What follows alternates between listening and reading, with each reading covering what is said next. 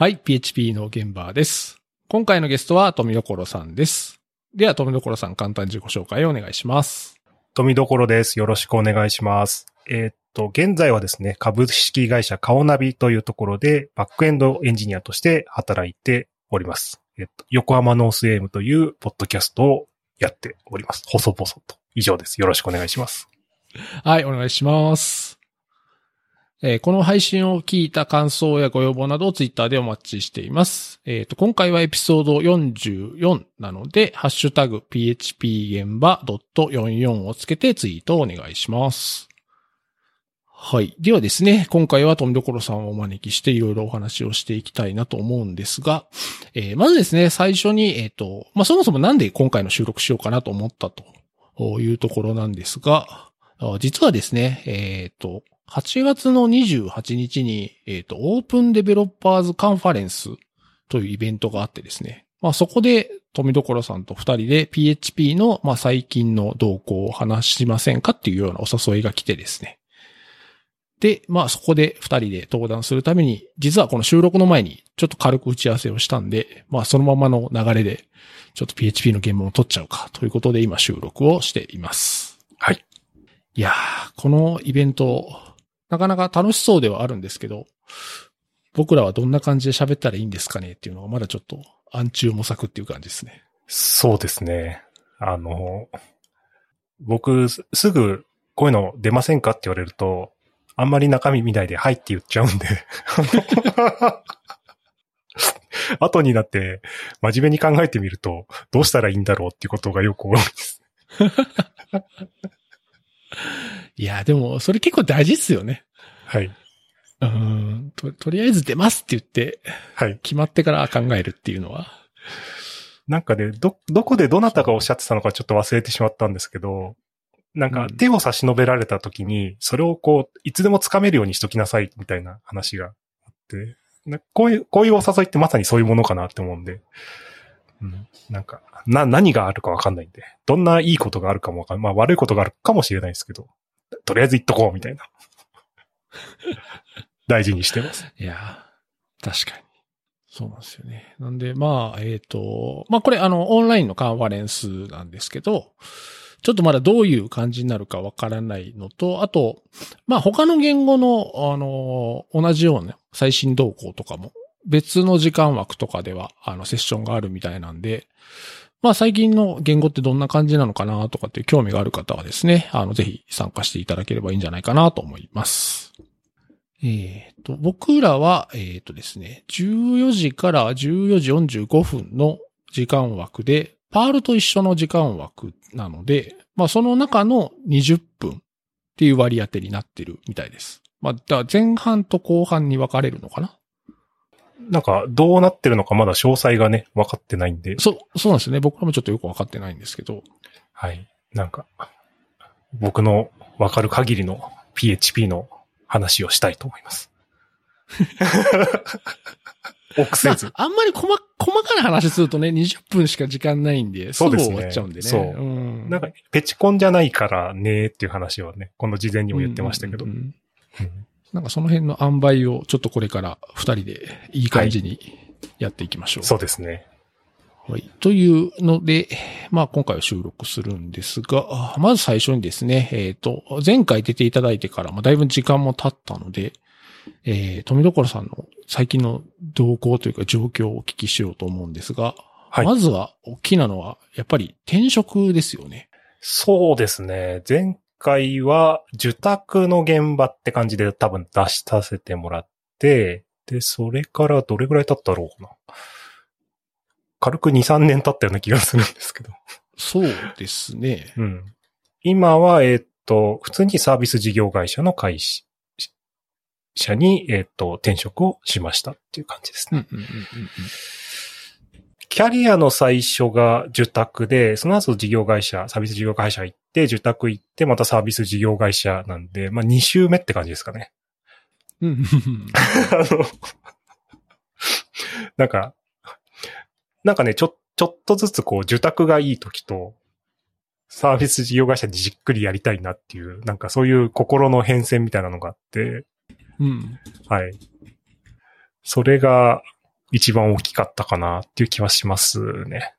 あ、へえ。うん。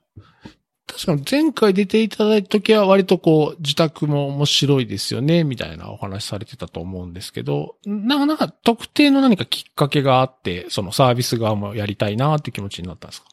まあ、細かく言うと、このもう一個前のサービス事業会社やってた時とかっていうのは、自分のスキルに対しての不満が多かったんですよ。なんか、もっと修行しないとダメだな、みたいなのがあって、で、ここで、まあ限定的なオプスの役割をやってても、おそらくあんまり伸びが悪そうだから、ちょっと受託で武者修行してこようみたいなイメージがあって、ああ、うん、、で、まあ、受託だと3ヶ月とか半年とかっていうと比較的短いスパンでどんどん新規事業やる、新規事業とか新しい開発やるので、まあ、スキルアップにはなるし、その市場でどういったものが求められてるのかみたいな勉強にはすごくなるんですね。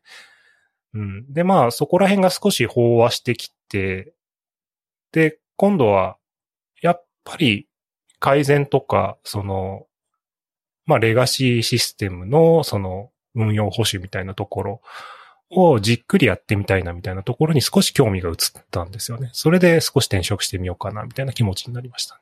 ああ、なるほど、なるほど。じゃあ実際に転職してみて、どうですか？あのー久しぶりに戻ってきたぞって感じしましたね。さ、あ、こんな感じだったわ、確かにと思って。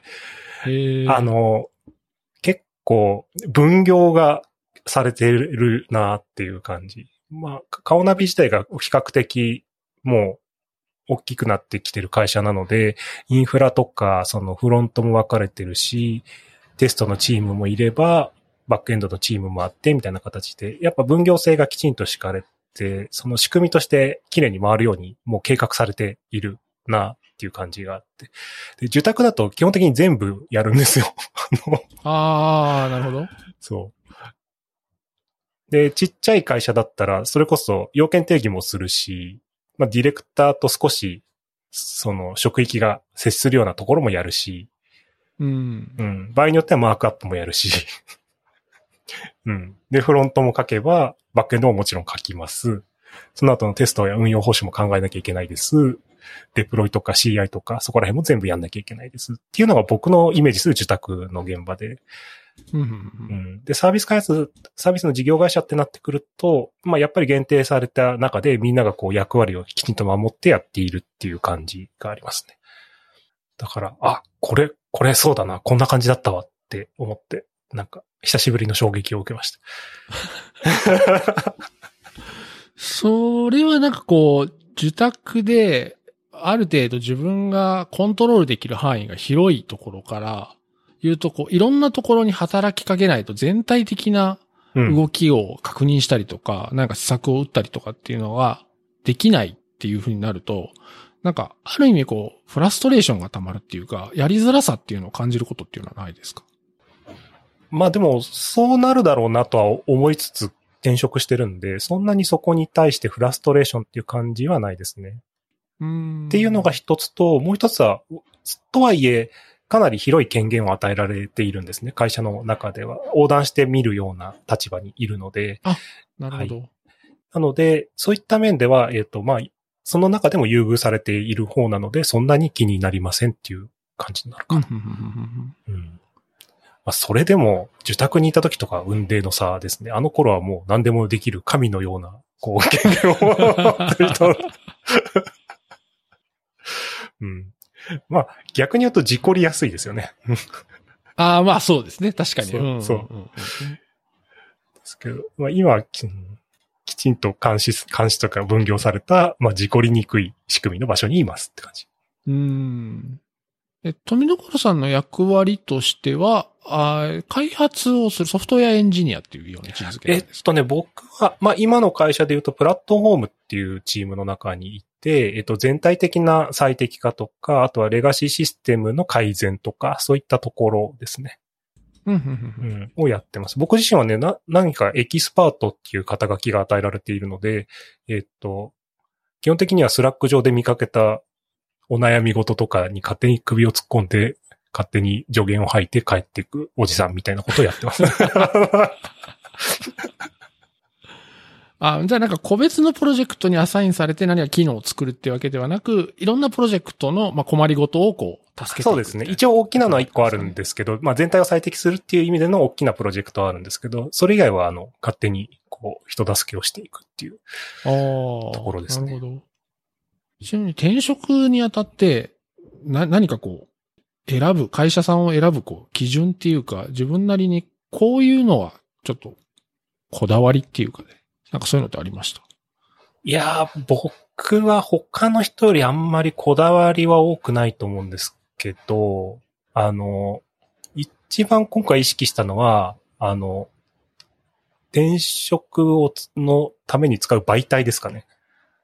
あ、はいはいはいはい。を意識してて、要は、やっぱりちゃんとお金持ってるとこじゃないと長期的に改善とかするの難しそうなんで、その、あんまり安い求人媒体を使ってるところに引っかかりたくはないと いうところもちょっとあって。ああ、なるほど。そう。だから、えっと、流行りで言うと、あの、W 社の、あの、求人ではない求人みたいな、こう、ちょっと話を聞きに行くみたいなスタイルのやつとか、えっと、G 社とかもかな。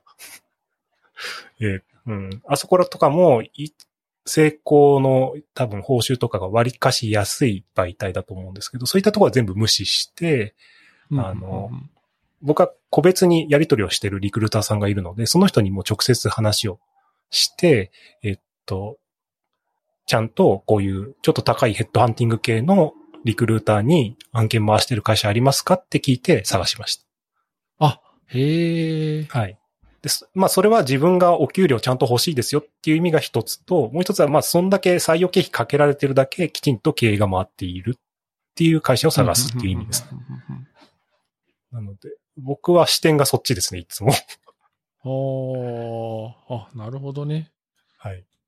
まあ、その中で、自分がやってて辛いって思うサービスはもちろん嫌なので、あの、うん。カオナビなんかはやっぱ人事、あの、なんだっけ、タレントマネジメントシステムか。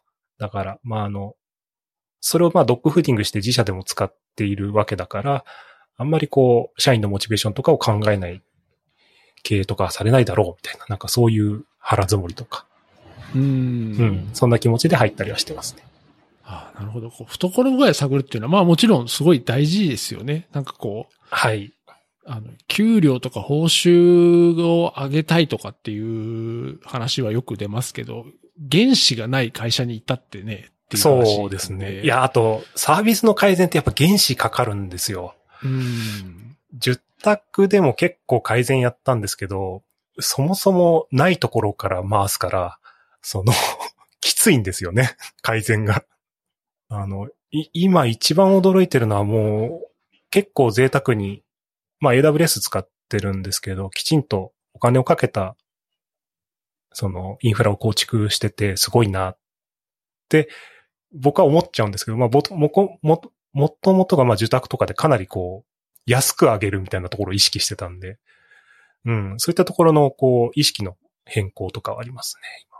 じゃあ割と転職の動機として、こう、改善とか、もっとこう、よりシステムを良くするために、えっ、と、使える原資があるところでもっと思う存分やってみたいみたいな気持ちもある。そうですね。思う存分もあるし、ちょ、ちょっと長期的にやってみたいなっていうのはありますね。改善、うん、時間かかるだろうし、って思ってて。いや、そうなんですよね。確かにそれはすごく大きな話で、大事な話ですよね。その技術力とかやる気とかの問題も大事なんですけど、原子がないことにはっていうのは、どうしてもあるありますよね、やっぱりね。そう、ぼ、僕なんか、その考え嫌いなんですよ。だからやる気とか、その、その、その、起点を聞かせてみたいなのは、そんなに好きではなくって、やっぱりう、ん。ものがあって、原子があって、ちゃんと回す意思があるっていうところでしか改善はきちんと回らないはずっていうふうに考えていった方がいい、いいなとは思ってて。確かに。はい。そんなとこですね。なるほど。ちなみに、川鍋さんでは PHP っていうのは結構使われてるんですか？PHP ですね。ほぼほぼ PHP じゃないかな。あ、そうなんですね。うんで、あれですね、ペチコンとか、あとペチパー会議とかでもスポンサーになってますね。あ、なるほど。はい。それで一応名前だけは知ってたって感じかな。うん。PHP と一部 Go みたいな。うん。で、フロントはタイプスクリプトみたいな。まあ、今時ですよね、割と。うんうんうんうんうんうん。じゃあトム・ドコラさんが入られるときは、まあ、多分システムとしてかなり大きなものがあって、で、まあ歴史もある程度あれば当然ね、いわゆるレガシー化したところもあるとは思うんですけど、実際に飛び込んでみて、どう、どうでした？や割ともう大スムーズにいけました。いやーもうスムーズっていうか、まあ大変だこりゃって感じですね。大変だこりゃだし、まあそ悪い意味でもいい意味でもというか、その別に、ぶ僕レガシーを悪いと思うことは、まあ、もともとないので、ちゃんとお金稼いでるんだから偉いと思っちゃうんで。うんうんうんうんうん。ですけど、うん。やっぱ、歴史を紐解くというか、きちんとコンテキストみたいなものがやっぱりあって、で、その時の会社の多分焦り具合とか、人材の配置具合とかにもよって、こう、こういうコードがどうやってできていくのかなみたいなのを今こう、見ながら、ちょっとずつこう、条件分岐を減らしていくみたいな地道な活動をしてますね。はい。割とそう言ってこう、新しく、新しいプロジェクトというかに、まあ、新しい会社さんに移って、まるっきり新しいシステムに、えー、まあ、開発として入ったりとか改善していくにあたって、どの辺から手つけます？どの辺から？ええまあそうだな。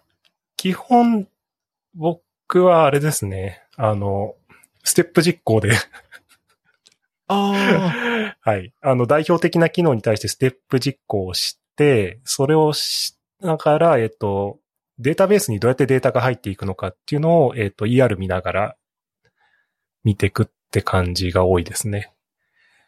で、ちょっと前に簡単なちょっとツールを作って自分で、お、これ使えるじゃんと思ってたのが、要はデータが入ったタイミングで、あの、どこのテーブルに更新がかかったかを、あの、MySQL の Information Schema から探るやつを作ったんですけど、それで、あ、なるほど、この画面のこのステップまで行くと、ここにデータが入るんだ、みたいな。あ、なるほど、ここが更新されるんだ、みたいなのを見ながら、あ、どういった思想で、このシステムが作られてきてるのかな、みたいな。どうやってデータが流れていくんだろうっていう。まあ、やっぱりどっちかっていうと ER から見ていくことの方が多いかな。あ、ああ、なるほど。うん。それはじゃあ API なりのあエントリーポイントにブレイクポイントを仕掛けて、そこから順々に実行していくって感じですよね。実行していってみて、で、まあ、ただまあ、詰まるところ、永続仮想にどうやってデータが保持されていくかとか、どういうふうに更新されていくのかっていうところを一番見ているかなってとこですね。データは嘘つかないというか。うん。ああ、なるほど。ちなみにさっきのそのテーブルにに変更があったときに、な、何かしらがわかるっていうのは、それは具体的に言うとど、どんな感じの機能、えーっとね機能ますかね？あの、要するに例えば、あの、とある機能を追ってったときに、その ER 図上で行くと、ここにデータが入って、こういうふうにこう、例えばブログシステムだったりすると、ポストテーブルにそのデータが入って、うんうん、で、でと、タグテーブルにもデータが入って、みたいなのは想像しながら多分見ていくと思うし、実際に追っていくんですけど、あの、突如、自分が全然意識してない、全然自分の意識範囲外にあるテーブルが更新されてたりする時があって、はいはいはいステップ実行でも追い切れてない時があるので、それを見たくて、あの、そういうツールを作ってます。で、実際、あ、あって、あ、なるほど、こんな際どい仕組みがここに、みたいなのが結構あるので、はい。そうやって細かく見ていってます。え、それは具体的には DAO みたいなものに、なんかこう、イベントハンドラーっていうか、そういうのを仕掛ける感じですか？いや、もう完全に別に、えっと、それはもうどっかのコンテンツなんて立ち上げるんですけど、あの、テーブルの、えっとね、サイズかなんか取れるんで、あの、で、とあるデータベースに対する、そのサイズが変わってるかどうかを差分で見てるわああなるほど。はいはいはいはいはいはいはい。はい。それで、あ、なんだ、この、何気ない名前のテーブルがこの全然関係なさそうな機能で更新されてるみたいなのを見て、そこからこう、調査の足がかりにして、あ、なるほど、こういう思想なんだ、このシステムは、みたいなところを、あの、どんどんノートに書き溜めていってます。ああなるほど。それなんか SQL のログからとかでも見れそうですけどあできる、できると思います。はい。はい。SQL のログを見てもいいし、ただ結構ね、SQL のログ多くて今、あーあの、あ、一個の API でいろ、いろんなテーブルをこう、やってるのそう、やってるもんなあので、ーもう少し抽象的に欲しいなと思ったんで、なるほど、なるほど、はなるほど。い。とりあえず更新してるテーブルだけ洗い出すみたいなことやってました。うん、うん、うん、うん。あの、思ったよりもね、すごくはかどってよかったんです。ああ、うん、うんはいうん今度なんかツール化しときます。あ、いいですね。確かにこう、もうアプリケーションをブラックボックスに扱って、そこのインアウトから、こう、さ全体像を探っていくとか、そう影響を探っていくっていうのは確かにありですよね。そう、そうなんです。あの、ちっちゃいシステムだと、もう ER から含めて全部丸飲みして理解できるんですけど、まあ、テーブル数が100とか200とか超えてくると、ちょっと難しいので、はい、そうなんですよね。あとその API のね、名前とか機能的に想像できるところはいいんですけど、そうじゃないとこが、まあいろんな経緯で更新されることとか結構ありますもんね。そうなんですよ。経緯。まあ、あと、ララベルとかで言うとミドルウェアとかでか書き換えられちゃってたりとか、うん、なそういったところですね。で、そこがすごく重要だったりするので、実は。うんうんうんうんうんうん。そういったところを見てます。なるほど。じゃあ割とそういうのはこう、ドキュメントとかにきっちりまとまってるっていうよりは、まあ実装を見ながら把握していくっていう感じなんですかね。そうですね。実装を見ながら把握しつつ、えっ、と、ドキュメントの方も存在しているかどうかっていうのを見ながらって感じですね。でなければ書いていくっていう感じ。うんうんうんうん。はいまあそうっすよね。うんはいで、まあ、自分と同じコストを後ろに残さないようにって感じですね。あのはい。そこはすごく意識してます。そうっすね。確かに。まあそうなんですよね。あとまあドキュメントはでもしっかりあるからって完全にドキュメントが正しいかっていうとまたそういう問題もあるんで、まあ両面で見ていくっていう方が。そうですね。あのド、ドキュメントに書いてあるよって言われて、まあそりゃそうなんだけどさ、みたいな時ってあるじゃないですか。あの だけど、うん、みたいな。コメントに書いておいてほしいな、これは、みたいなのもあるし、うん。そう。何をドキュメントに残すかみたいなのもああって。っていうかこれ、ドキュメントが複雑になっちゃうのはそもそも実装が悪くないかみたいな 考え方もあるし、確かにうん。いろんな側面から見ていかないといけなくって、っていうとこですね。うん。なんか割とそういうこう、システムをどうやってこう、把握していくかとか理解していくかって、多分いろんな人にいろんな手順があると思うんで、うん。なんか割とそういうのは聞くのは楽しいですね。あもう今はもう完全に、うん、ER 駆動かな。ER、あとはドキュメント、 Slack のログ、もうありとあらゆるものをこう検索して、そう。どこかに Why があるはずだと思って。ううんうんうんん。それでも分かんなかったら人間に聞いてみたいな感じです。うん。なるほど。そうですね。僕もでもステップ実行って、とりあえずこう、なんていうんですかね。こうメインのパスワーを探って、そこから理解を深めていくっていうのはよくやるんで、なんかすごく、なんか理解できますね。そうですね。そう。ステップ実行はいつもお友達です。うん。じゃあ、顔鍋さんってどれ、何名ぐらいいらっしゃるんですか？その開発チームっていうのは。開発チーム何名ぐらいいるんだろうな。えーっと、嘘、嘘かもしれないんで、これは嘘情報かもっていうふうにつけておきますけど。あの、多分50人とか60人とかそういうサイズ感だったと思います。は。ともこさんはマネージメントとかはされてないんですか？してないですね。あ、なるほど。はい。はいそそうですね。まあ、 Slack とかを見て勝手に若手に絡んでいくみたいなことはしますけど、マネジメントはしてないです。割と求人のその市場とかを見たときに、マネージメントという仕事として募集してるみたいなとこも結構あるかなとは思うんですけど、特にまあ、あの、はいまあ年齢的なこともあるし、そうですね経験の年数的なこともあると思う。PO、PM みたいな求人多いですよね。ああ、そうですよそうね。まあ、そうですね。なん、どうやって探したんだったのかな 忘れちゃった。リクルーターさんに PHP の仕事あるって言って送られてきたやつに端から応募してただけっていうのが本当のリアルな話なんで。あのああ、そうなんですね。はい。うんあの、割と付き合いが長いところなんで、し、信用してそのままみたいあ、じゃあまあ、富所さんがこう、こうしたいんだろうなっていうのをある程度組んで、え組んで、なんか、はい。あ、合いそうっていうんで出してくれてたので。はいああ、いなるほど、なるほど。ああ、素晴らしいですね、それは。あ、まあでも、マネジメントは全然否定してないです。あの、や、やる必要があるば場合においてはやるし、はい。ううん。ん。なんか、振り返りとかやった方がいいなっつったら、それの温度取ったりとか、そういったことは全然しますし、はい。まあ、多かれ少なかれあると思うので、どの立場でも。まあまあ、そうですよね。はい確かに。うんうんうんうん。ああ、そうか。じゃあ別にこう、技術だけをやりたいからっていうので探したわけでもないんですね。そうですね。今回は、うん、とりあえずじっくり改善してえな、みたいな、本当に曖昧な目標でまた選んでますね。いつも曖昧、曖昧な男なんで。なんか割と改善とかの話になってくると、特にやっぱりこう、まあ、その技術的なアプローチでできることもたくさんあると思うんですけど、うん。まあそのチームの動き方とか、いわゆるマネージメント的なことで、大大きな意味での改善をしていくっていうことも多分結構大事な、あの、はい要素かなとは思うんで、なんかい入り口、今時点ではね、技術的なとこが多分メインだと思うんですけど、なんか結局マネジメント的なことにもなるのかなっていう気も若干したりしてます。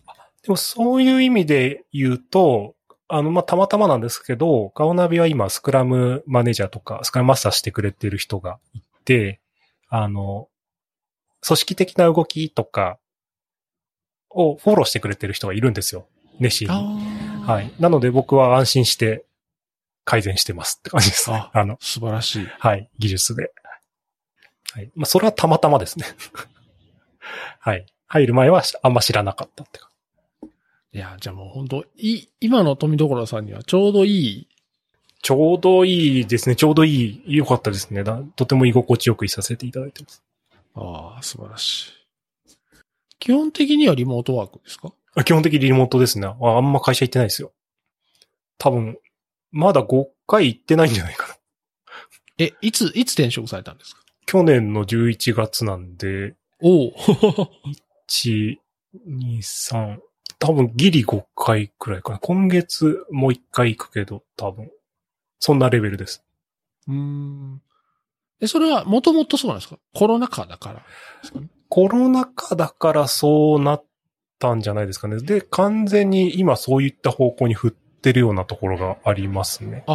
ええはい。なので、多分関東じゃない場所からフルリモートで入社された方が僕以降結構いるような気がする。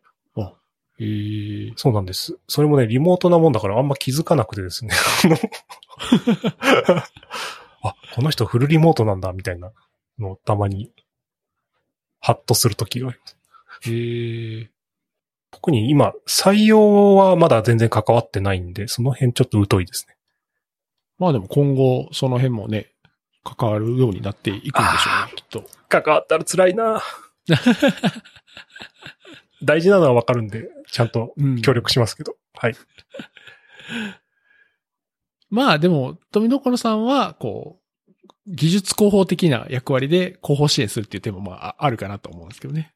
あ、そうですね。そういう逃げ方もあるかもしれないです。逃げ方って今言っちゃダメですよ。はい。いやまあでも、ねはい。全然やります。まあでも、今後でも、その、富所さんが顔ナビの人として、まあ社内のその改善とかをネタにいろいろ、いろんなところで登壇するとかっていうこともあるってことですよね、全然あり得るんじゃないですかね。まあ、普通にしてると僕がペチコンとかで発表する内容は、その、どっちかっていうと、あんまり現場では役に立たない話が多いんで。あれですけど、そうですね。スポンサーセッションとかあったら、できるかもしれないです。そうですよね。なんかそういうのもちょっとお聞きしてみたいですね。そうですよね。ちょっとね、うちララベル使ってるので、まあ、大きいララベルの話ってあんまないですよね。うん。デカララベルの改善みたいな。デカララベル。はい。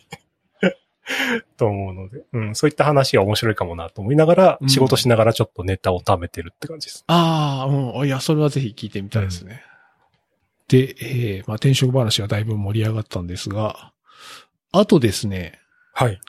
前回来ていただいた時からの差分で、すごく大きく変わったなっていうのが、なんかありましたっけ？富所さんが、ポッドキャストを始めたっていう話ですね。そうだポッドキャストそうなんですよそうなんです。そうなんですよ。そうでした。いやーね、羨ましいなーって思ってたんですよ。しば、しそう。うん。しばらさんの PHP の現場見ながら、うん羨ましいなーって思ってて、僕もやりたいなーって思って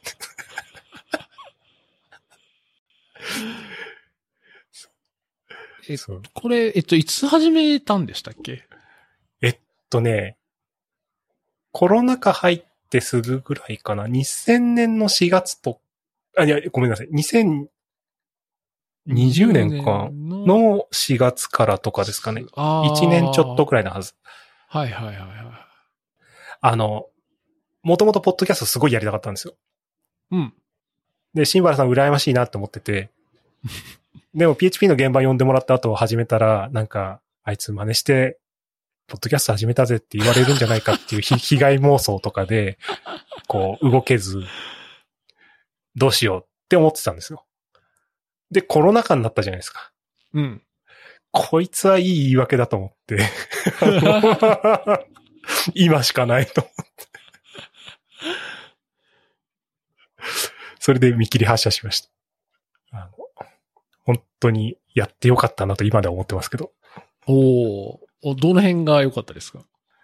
あの、やっぱコロナ禍になってカンファレンスでリアルに会うことがなくなったっていうのもあるし、会社行かないから雑談が減ったっていう側面もあるし、うん。うん。あの、そういった意味で、精神的に、こうちょっと鬱屈してしまいそうなところをすごく助けてくれたっていうのがあるのと、あとは、僕やっぱ言い訳があると勇気が出て前に進めるんで、コロナ禍になりました。よし、これならポッドキャスト始められるぞ。ポッドキャスト始めました。だからポッドキャストせっかく始めたんだから、あんま喋ったことない人に突撃してみようっつって、あの、来てくれませんかって声かけてみるみたいなことができて、喋ったことなかった人と喋れるよ、喋ったりとかもできるんで、そこがすごい面白いですね。うん。あーすごい、でもそれはわかりますね。ポッドキャストに出ていただくのを、なんていうんですかね、言い訳？そう。理由にして、話す、じっくり話すっていうのは。話すそうもう僕も完全にそれですね。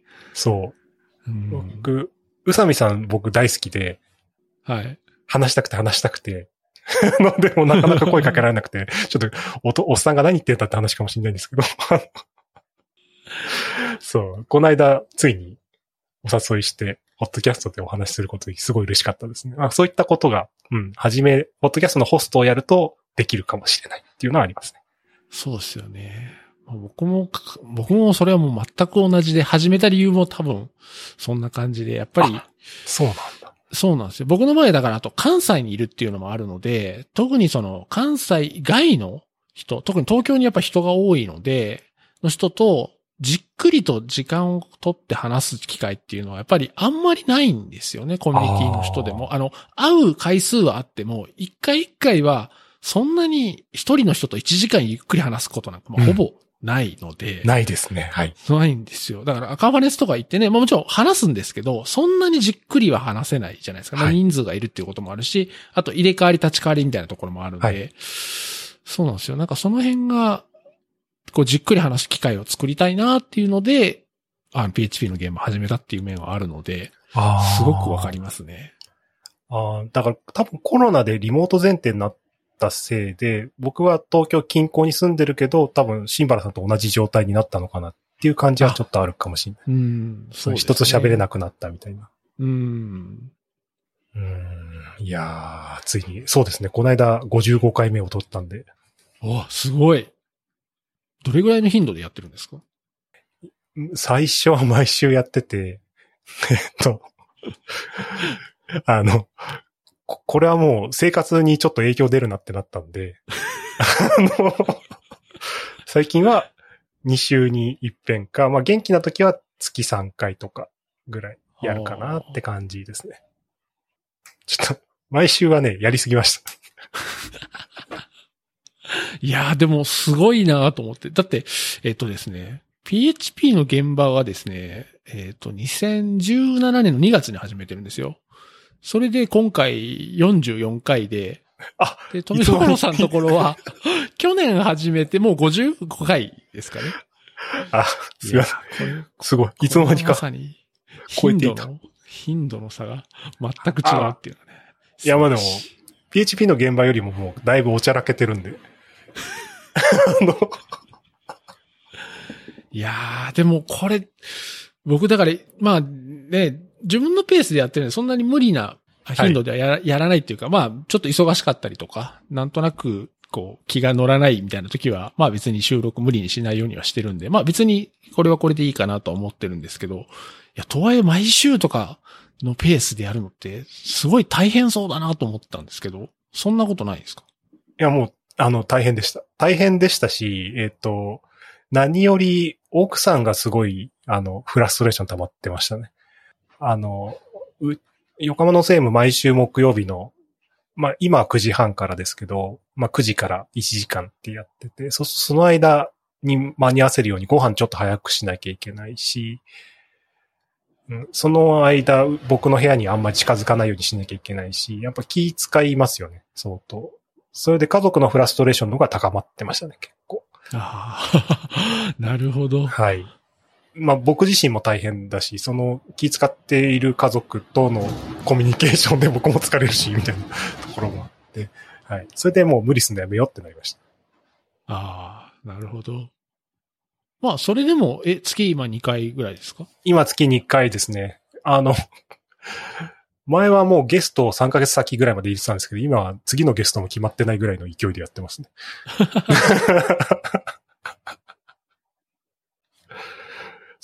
割とでも声かけるとやってくれるんですよね、みんな。すごく嬉しくてう。ん確かに。そうなんですよね。みんな喋りたいのかなっていうのもうん。まあでもそう、富所さんがこう、なんですかね、気軽な感じで、ポッドキャストをやられてるっていうのは、はい。すごくいいんじゃないですかね？そのゲストとして出る人も。ああ、そうですね。あんまり、あんまりこう、こそううがっちり構えずに、そう言ってなんですよ話せるっていうのはすごいいいんじゃないかなと思うんですけどね。あの、あんまりテーマ縛りにしちゃうと、そのテーマを深掘りできなくなったら終わりかなとは思ったので、うん。うん、あんまりテーマ絞りにしないで、まあ、なるべくカンファレンスの現場っぽい感じ。テックよろず話みたいな。状態にできたら長続きできるかもしれないなっていう、そんな腹積もりはありましたね。いやーいや、でも PHP の現場はすごいですね。PHP の現場が僕に与えてる影響すごく大きいんで、あ、そうですか。はい。あの、まず最初に思ったのは羨ましいですね。うわ、羨ましいな、これ、と思って。俺もやりてえ、と思って。はい。そのおかげさまで僕もやれました。ああ、でもそう言っていただけると嬉しいですね。まあ、こう、ポッドキャストやってると、こう、僕、これは僕自身がですけど、あのーやっぱり、収録してるときは僕は一番楽しいんですね。はい。まあ、元々の目的が誰かと話すことが目的なんで、収録が一番楽しくて、で、終わって、お疲れ様でしたってなって、ああ、楽しかったってなって、寝てる間にリリースされてたらもう最高なんですけど、そっから編集してとかな、なるじゃないですか。そうそうなんですよ。うん編集がね、どうしてもあるんで。そうなんですよ。いや、もう、なんでもう僕はそれを翌日に持ち越さないように、ポッドキャスト終わった後、30分ぐらいでアーカイブを出すっていうのをいつもあ貸して、貸してますあ、いね。や、素晴らしい。今日が本当に気楽で、あの、読んでいただいて、喋って楽しくて、編集しなくていいっていう、夢のような。そうなんですね。ゲストの時はね、本当え、もう、もうこれで終わりでいいんですかっていう感じそうです。そうです。うんお金払わなくていいんですかぐらいの。いやーこれでも結構なんか、ポッドキャストやってる人はあるあるかもしれない、あるあるですね。すはい。こんなにポッドキャストって楽なんだって思うっていうのは。本当ですよね。そう。ファイル持たなくていいし、つってそうそうそうそうそう。いやーまあでも、ポッドキャストをね、あの、二人ともやってるっていうので、えーまあさっき冒頭でご紹介しましたけど、イベントの登壇のお誘いが来るとかね。そう、不思議ですよね、これ。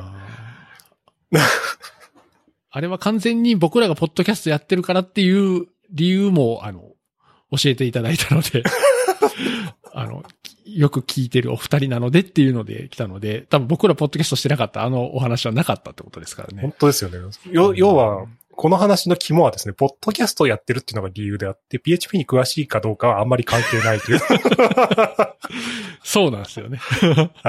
そう、ここがポイントです。まあこいつら喋れるだろうっていう。そう。そう。いや、でもありがたいですね。いや、もうここに人生のいろんなコツが凝縮されているような感じがあります。いやー、でも、確かにでも、ポッドキャストに関しては、なんていうんですかね。やってるかやってないかの差しかないんですけど、やる人がめちゃくちゃ少ないんで、だからやったことがすごく目立つっていうのはあるかもしれないですね。そのあの、うんもっといろんな人やるかなって思ってたんですよ。うん。わわかります。はい。意外とやらないですよね。そうなんですよね。だからまあやっぱり、手間っちゃ手間だし、そうですね。手間っちゃ手間ですね。手間っちゃ手間ですしね。まあでも僕やってて、そこありがたくて、まあ全然こう接点がなかったような方にも何かこう例えば、なんだろうな、勉強会でお会いした時とか、あと場合によってはその打ち合わせの時とか、で、うん初めましての時とかでも、あ、ポッドキャスト聞いてますよ、みたいな言っていただけることがあって、はい。それはなんかすごくありがたいなとは思うんですけど、なんていうんですかね。そう、これはちょっと言いたいなと思うんですけど、ポッドキャストのホストをやってるから、話すのが上手いわけじゃないっていうのは、ああ、そうですね。そうなんですよ。はい。まあ、富所さんは違うとは思うんですけど、僕え自身はそうなので、なんですかね。とりあえず、おめえ喋れるだろうみたいな感じだと、あの、戸惑う時もありますっていう。いや、僕もフォーマットでごまかしてるだけで、そんなに喋れるわけな。そう、でもやっぱりじゅ、自分のね、ポッドキャストの中で、こう、ちゃんちゃん喋れるのは、自分の場所だからなんですよね。うんその、慣れた環境、はい。収録の環境もそうだし、はいそのシステマチックなこともそうだし、全部自分で決めた自分の慣れた場所にいるから話しやすいだけで、そうじゃないとこに行けば、それは他の人とあんまり変わらないっていう、そうっすね。うん、なんかそんな感じはしますけどね。まあ、借りてきた猫みたいになりますね。そうそうそうそう。そう。あんまり合わない場所に行けば普通、普通に喋らないおじさんになります。うん。まあ、やっぱこう自分が主じゃないっていうか自分がこう回すっていう立場じゃないとこだと、逆にこう相手がこういう風にしたいんだろうなとか、はい今は邪魔しない方がいいんだなとか、ちょっと気を回しすぎて、なんかおとなしいなみたいになってしまうっていうことが、なんかあったりしません？まあ、そうですね。今回はもう、シンバラさんなんで、うんえっと、きっと、比較的黙った方がいいだろうと思って、シンバラさん回しを、こう、にお任せするみたいな気持ちなんで、すごい気が楽ですけど、うん。リアルになんか打ち合わせとかってなってくると、なんかその場でこう、腹の探り合いとかをこう、しなきゃいけなくなっ てくるんで、ああの、話すの大変だなって なります。まあ、言っても、横浜のせいも、一応テック系の雑談ってもうタイトルで言ってるんで、うん、そこから外れなければ何でもいいってなるとすごい楽ですけどね。うん。自分がホストだとでも、どんどん話さなきゃって、どうしても思っちゃうんで、それがちょっと邪魔くさいなっていうのはありますけど。ああ、うん。あ、あと、そうですよ。PHP の現場との大きな違いは、生での配信があるんですよね。あ、そうですね。はい。そこが多分大きな違いで、PHP の現場だと、まあ、編集が前提なので、言うと、間がどれぐらい空こうが、後で編集でカットしちゃえばいいっていう頭があるんで、そうなんですよ。ちょっとね、それさっき、さっきから感じてたんですよ。その、ちょっと間が長い、長くても、あの、現場は編集できるからいいんだなって思って、焦って喋っちゃダメだぞって思った。そう、そう、そうなんですよ。うん。あ、そうか。確かに富所さんのリズム的で考えたら、ちょっと、あ、そうか。まあ、空いてるなとかって結構やっぱ感じるもんですよね。そら、そうですねと違うから。ヨガモノの CM は生配信なんで、まあラジオだと思うと、なんか数秒空きがあると放送事故っていうことに、こう、なってしまうので、もう少しテンポを上げなきゃいけないなっていう思いはいつもありますね。ああ、なるほど。まあ、生で聞いてる人そんな多くないんですけどね。いや、でも生は生でややりたいなとは思いますけどね、PHP の現場でも。まあ、あれの一番いいところは生配信っていう理由で、えっ、と、1時間後にバッツリ切れるってことです。ああのはいだらだら喋らないみたいなところあります。あ、ああ。はい。いや、そうなんですよね。あの、話してるときは楽しいし、なんていうんですかね。まだ話していたいみたいな気持ちになるんで、全然収録長くなくてもいいんですけど、後で編集で聞き直すと、明らかに自分が疲れていってるのがわかる そうそうそうそうそう。ま、毎回じゃないけど、たまにそういう回があって、うわ、これ、どんどん俺しんどくなっていってるなと思って。でも、それは、なんていうんですかね、話するのがしんどいんじゃなくて、もう単純にもう体力的なものが減ってきて。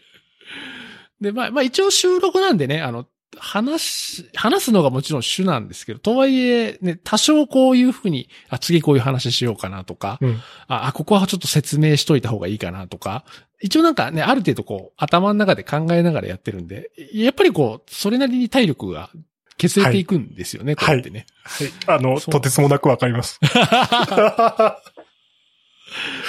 そう。そうなんですよね。そう。ホスト頭使うんですよね、結構。うそうなんですよ。だから、だからそう、富所さんの、あの、1時間で切るシステムはよくできてるなと思って。いや、まあ、たまたまですけど、今思うともうあれはやめられないと。そうなんですよね。まあ、PHP のゲームは別に1時間で切るってルールにすればいいだけの話ではあるんですけどね。うん。僕ね僕、どうしても生配信がしたくって、なんだかよくわかんないんですけど、はい。うん。はい。そそこだけこだわってます。まあでも PHP の現場でも生配信ではないですけど、あの、イベントとかで、えー、あデジパ、会議生収録。はい。そうですね、生収録の場面があって、まあ、あれは言うとな生配信と、配信というかもう目の前に 聞いていただいている方がいるので、まあ、まあ本当、まあいわゆる生放送みたいな感じなので、あの、あやっぱあれは楽しいですけどね、すごい。あの、ライブで、ツイッターで反応とかあると、やっぱりめちゃくちゃ楽しいですね。うんう。ん。あれはちょっとたまんない感じはありますね。そこに普通に返信したりもするんで、放送中に。うん。ああ、やっぱこれが醍醐味だなって思いますね。そうなんですよね。あとやっぱりこう、聞いていただいてる方とかも、あの、あ、今日は収録あるんだ、みたいな感じで、富所さんともそうですね。配信とか楽しみにしていらっしゃる方もいるんで、ああいうのを見ると、あやっぱりこう、同じ時間に、まあ、ある程度スケジュールが決まってて、その生配信とかってすごいなんか楽しそうだなとは思いますね。そうですね。ちょっとリズムの一部にしていただいて。まあ、うん最近は毎週やってないんで申し訳ないんですけど。いや、いいと思います。はい。まあ、そんな感じで、富所さん前回出ていただいてからの差分ですね。大きく二つお聞きしました。そうですね。さあ、では、次は、じゃあメモに書いていただいてるやつですね。なんかあったかな。四十肩辛い。いきなりフィジカルな話ですね。ああ、そうですね。あの、いやもうそのまんまなんで、四十肩辛いっていう。あの、ひ、肘、ちょっと大怪我をして手術したんですけど、1年前に。で、その時にボルトを入れたんですね、肘で、やっぱり動きに少し制限があるので取りましょうって話になって、1ヶ月ぐらい前に取ったんですよ。うん。で、まあ、取る取らないに関係してんのかどうかわかんないんですけど、ここ2ヶ月ぐらいの間、この肘のせいで肩にまで影響が出始めてて。肩がなんか上がりづらくなってたんですね。で怪我したの左肘なのに、左肩が痛くなって、まあ、ここまでは想像つくと思うんですけど、はいはいはなぜか右肩まで猛烈に痛くなってきて、い。ええ手が上がんなくなっちゃったんですよ。手上げられなくなっちゃって、はい。往生しました。往生しましたって、まあ今もつ痛いんですけど。へえ。はい。で、いつなるかわかんないな、こういうのと思って。結構怖かったですね。え、これって四十肩とかって、えっ、と、40になったらなるってもんでもないんですか？なんか40、50ぐらいの時になりやすい、えっと、なんだっけな、肩関節内包炎とかっていう名前がついてるんですけど、はあ。かなりね、肩の奥の方の炎症らしくて、へえ。はい50肩が多いらしいですけど、僕は40でなったんで40肩です。ああ。僕、まだ、えっ、と、30代の頃に、周りで、えっ、と、40になって、バッチリ四十肩になった方がいてて、うん。で、話聞いてたら、もうとにかく上がらないと痛くて。そうそうそうそう。らそのうちなるよ、みたいに言われてたんですけど、で、僕40になった時に全然ならなくて、で、もう、もうだいぶそれから時間が経ってるんで、全然ならなかったんで、あ、もう超え、超えたっていうか乗り切ったと思ってたんですけど、そう、そういうことじゃないんですね。いつ、いつでもなる可能性はあるってことですね、じゃあ、45歳。うん、だから、これもだから原因がやっぱよくわかんなくて、僕肩こりでないんです。腰痛も肩こりも全然ない男で、運動もししてるんで、なるわけないと思ってたんですよ。うんうんそそれがと、ところが突然なったんで、うん。へえ。はい、びっくりです。ちちなみに一番辛かった時、寝返り打てなかったです。ええそんなに？あの、肩を下にして眠れないんですよ。ああ、なるほど。だから、寝返りで横に打つと痛いって感じですね。あはい。身近なとこだと注射券が取れなくなります。ー あー、なるほど、なるほど。はい。あ、上に上げられないだけじゃないんですね。後ろに回んなくなりますね。あ、後ろに回らなくなるんだ。はい。えっ、と、肩甲骨の可動域が異常に狭くなるみたいですね。あー、なるほど。で、これがまたですね。僕、ランニングとかやるんで、ストレッチ詳しいんで、うん。思いっきりストレッチするじゃないですか。で、痛ければ痛いほど治ると思ってやるんですけど、四十肩これ悪化するんですよ。そうなんですか。はい。これはね、温存が基本みたいです。ええだけど、ちょっとは動かさなきゃいけなくって、その具合を確かめるのが大変でした。え、じゃあ今はどう、どうしてるんですか？今はだいぶ良くなりましたね。なるべく痛いことしないようにして、激しいストレッチしないで、その、ちょっとおじいちゃんがやるような、緩めのストレッチして、あとはラジオ体操とか、そのぐらいにしてますね。ああ。ランニングはいいんですか？腕振りますけど。今ランニングやめてます、僕。あ、やめてるんですね。はい。ちょっと体力的にきつかっ、ちょっときついっていうのもあるのと、うん。あの、腕振るのがあんまやっぱ良くない。い今の状態で良くないなっていうのもあってやめましたね。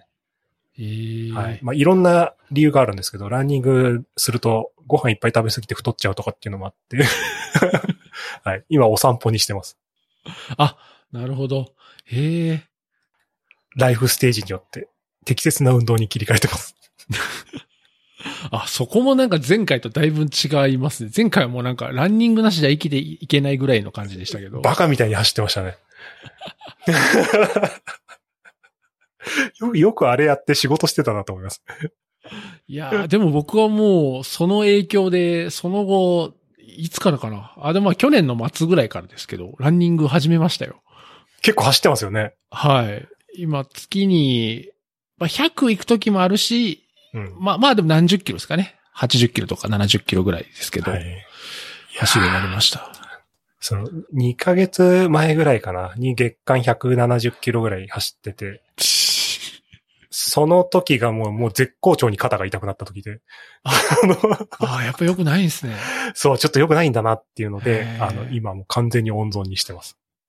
また走れるようになったら走りたいと思ってます。ああ、そうですよね。いや、はいなんかだから走りたくなる気持ちが僕分かりますよ、今。あの、まあ、あ、本当ペーですか？スと、ペースとか量は全然違いますけど、とはいえ僕、長距離走るの、ほんと学生の時から大っ嫌いだったんですけど、けど、今はやっぱり走りたいって思いますもん。だから、なっちゃいました人間こうなるんだと思って。本当に。はいハマる人はハマるんですよね。いやー、な、なん、何がいいって言われたらあれですけど、でも、うん。そう。走りたくなりますね。ね。はい。で多分体にはあんま良くないんだなと、最近、最近思った。マジっすか？うん、ちょっと体力的にはやっぱ相当負荷が高いなと思って、ああ。で負荷のコントロールを適切に本当に考えないとダメだなとは思いましたね。だ前だったらすごく人にすぐ進めてたんですけど、はい。今は気軽には進めないで、まずはその体重を落としてから軽いランニングから始めた方がとか、そういった形にちょっと変わってきてますね。なるほど、なるほど。はい。まあ、もちろん僕のペースと富所さんのペースは全然違うと思うんで、まあ、富所さんぐらいのペースで走ると多分そうなっちゃうのかもしれないです、ね。ああ、ちょっとね、反省してます、僕。自分の体に負荷をかけすぎてって言ってます。いやーなんか僕は始めた時は、まあ、それこそ、初めは散歩から始めて、はいあの、リモートワークで全然外歩かなくなったんで、これはあかんと思って、散歩から始めて、なんか散歩何キロもしてるんだったら、なんかだんだん走りたいなって気持ちになってきて、でもペースは遅いながら、だんだん走るようになってきて、でも、毎月ずっとあの、アプローチで測りながらやってるんで、ペースはわかるじゃないですか。はい。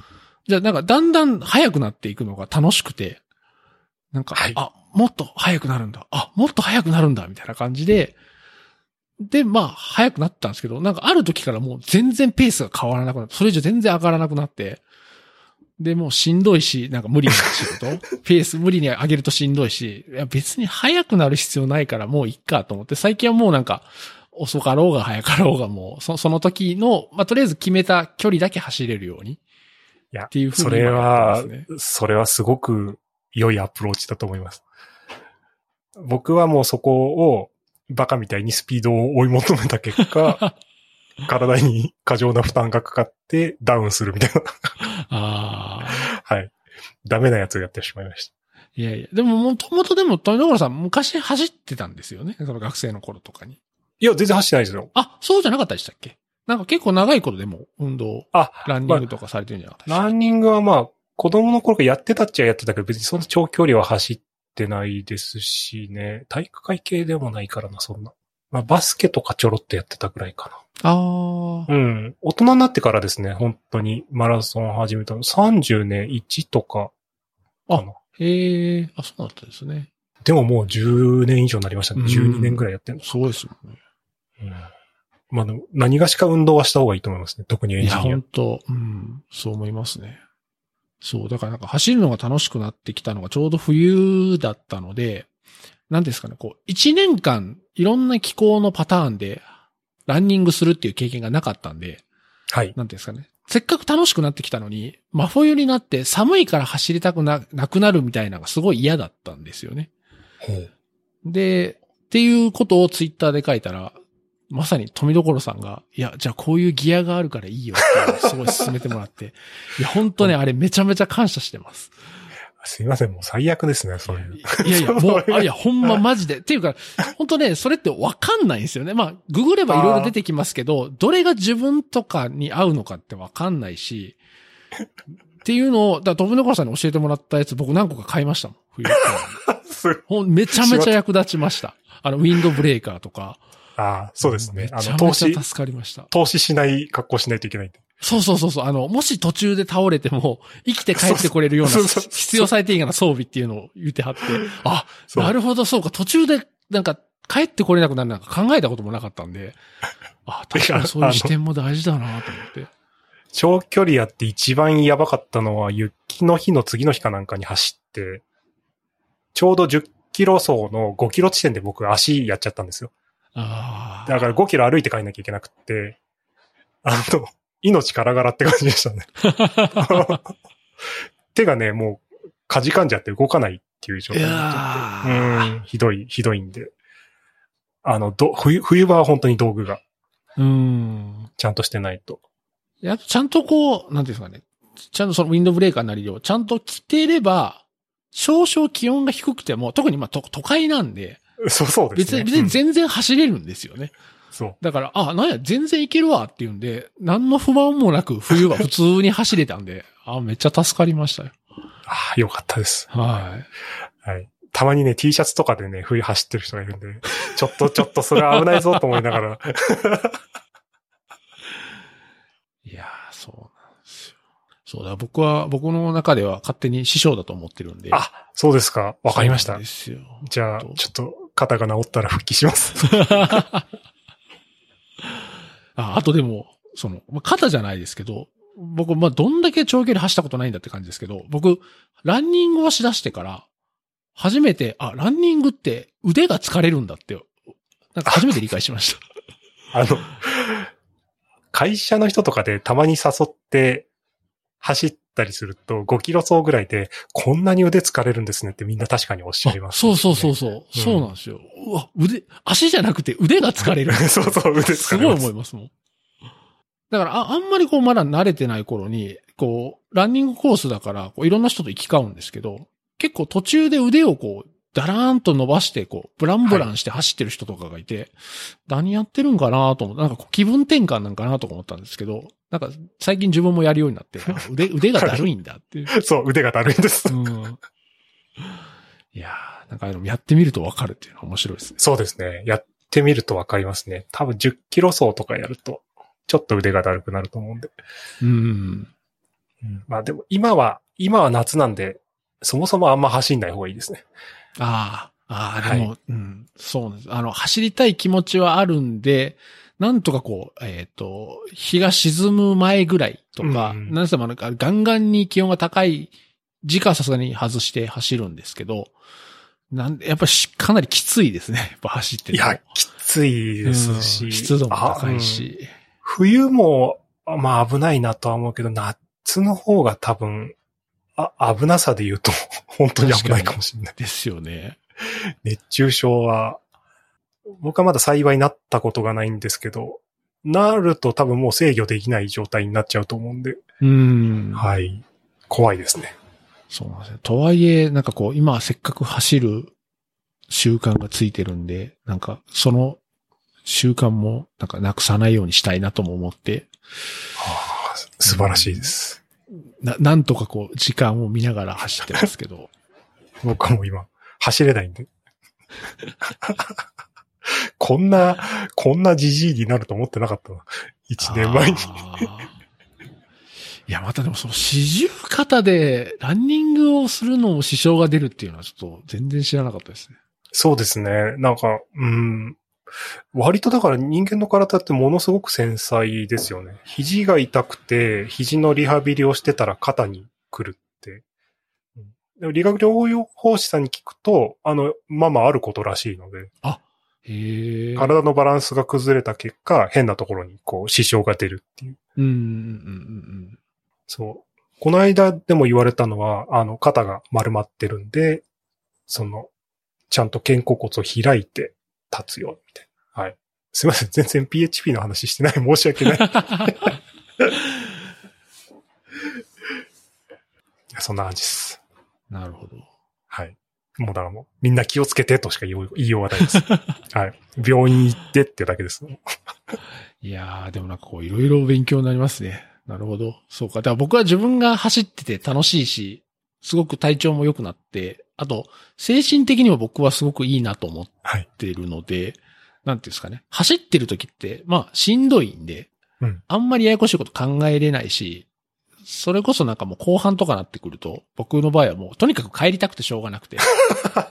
なんかもう、もうなんか、いろいろな悩み事とかどうでもいいんですよ。とにかく、とにかく帰りたいっていう気持ちになって。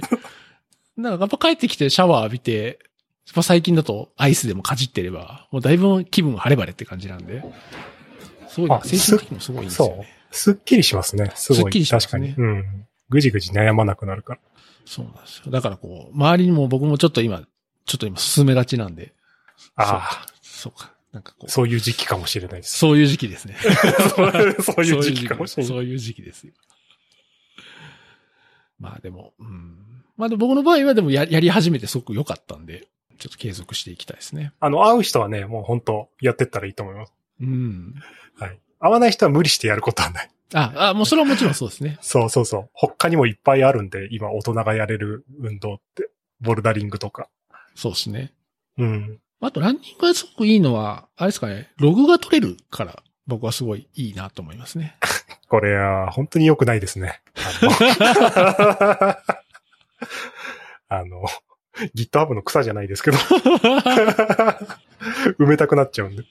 そうそう。だし、あの、今日の成果がはっきりとして、記録として残るじゃないですか。ペースとか。はい。あ、1キロ。あ、そっか。ここの辺がちょっと遅かったなとか、心拍とか全部残るんで、それもね、結構なんですかね、帰ってからこう、ニヤニヤできる。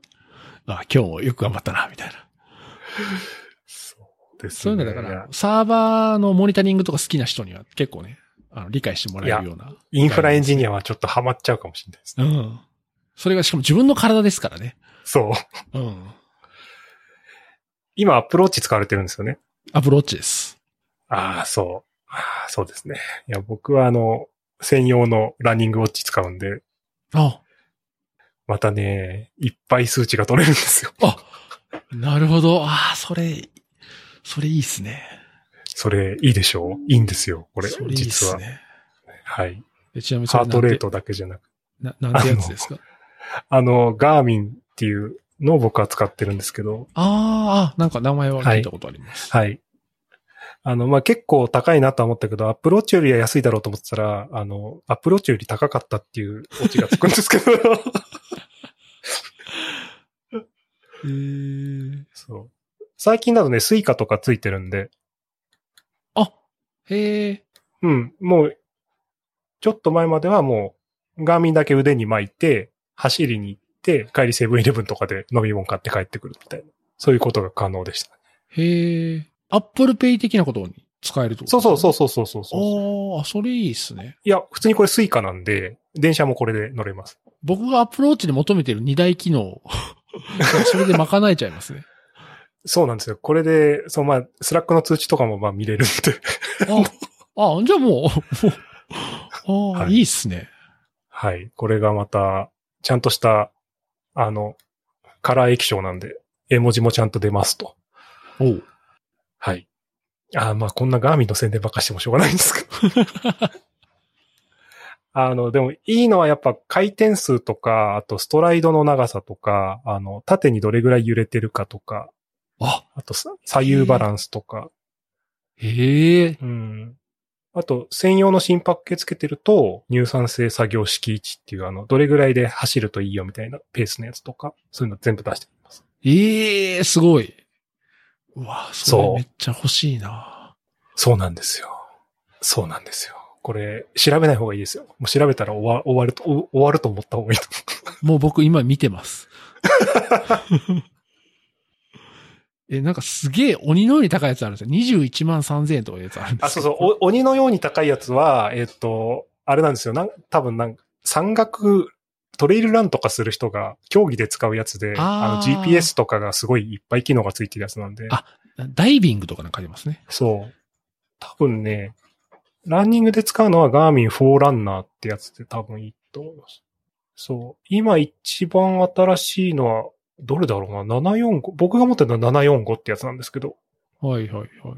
これ945っていつ出たんだろうな？やば。こういうのね、見ちゃうと良くないんですよね。ああ、良くないな。この比較表とか見ると買いたくなっちゃうんだよな。へえ。うん、でも、どんどんあの、機能はおいっぱいつくようになってきて、最近はあの、Bluetooth のホストコントローラーがつくようになってるんで。あの、745だと、こいつと、えっ、と、直接 Bluetooth のイヤホンとかをつなげられるんで、なんだっけ？名前忘れちゃった。アフターショックスとか、ああいう耳が開いてちゃんと外の音が聞こえるみたいな安全なやつをつけて、ガーミンのこの腕時計だけで音楽も聴けるみたいな。へえ。そう。携帯持ってかなくても大丈夫。まあ、アップローチでもできると思うんですけど。あ、ガーミンの中で音楽の再生とかができるってことですか？そうそうそうそう、そういうことですね。そう。こいつに音楽ダウンロードして、そこから聴けるみたいな。はいはいはい。そうそう。ただ、多分ね、バグがあるんですよ。異常にね、電池の消費が激しくなるみたいなのが、レディットにも載ってたんで、ちょっとそこら辺は注意が必要ですね。ああ、あ、それは音楽を再生したらってことですか？あ、そうですね。音楽再生した時に、うん、なんかアプリがバグってるみたいで。へえ。はい。なんで、ちょっとそういったところに 最新の機能は注意が必要なんですけど、まあそれ以外はもう何の文句もない。なるほど。あ、僕でも走ってる時は結局 iPhone も一緒に持っていくんで、そこは大丈夫ですね。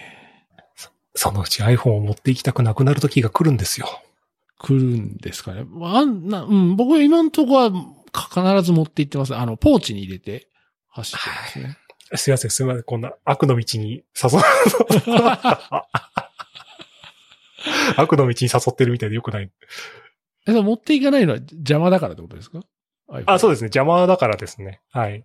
なんか家の鍵とかも、ポケットだとジャラジャラ言うんで、なんか一緒にポーチに入れるんで、あ、あん,、ねあんまり邪魔にならないですけどね。いや、だから僕のこれからの、えっと、自宅構想で言うと、あの、 Akerunみたいなのを自宅のドアに設置して、えっと、それを Garmin で開けるみたいな。なるほど。ああ、なるほど。ああ、確かに。それは完璧ですね。そう。で、多分 Suica とか対応してるんで、うんうんうんあガーミンでも開けられるみたいなるほど。な。はい。そういった構想もできなくはないみたいな。ああ、はい。いいっすね。はい。いいです。そう。しょうがないですね。こう、エンジニアにこう、お金を渡すと大体こういうくだらないことに どんどん投資していくから。うんあの、大きな子供ですからね。そう、大きな子供ですね、これ。いやー、いいっすね。いや、いいこと教えてもらいました。今日一でいいこと教えてもらいました。いや、今日一で悪いことかもしれない。いや、さ、取れるね、あの、数値はいろいろ取りたいじゃないですか。コードは一緒なんそうで。なんうんはい。そうなんです。あ、たただ、えっと、より詳細に知りたい場合は、さらにアクセサリーが必要なんで、そこだけ気をつけてください。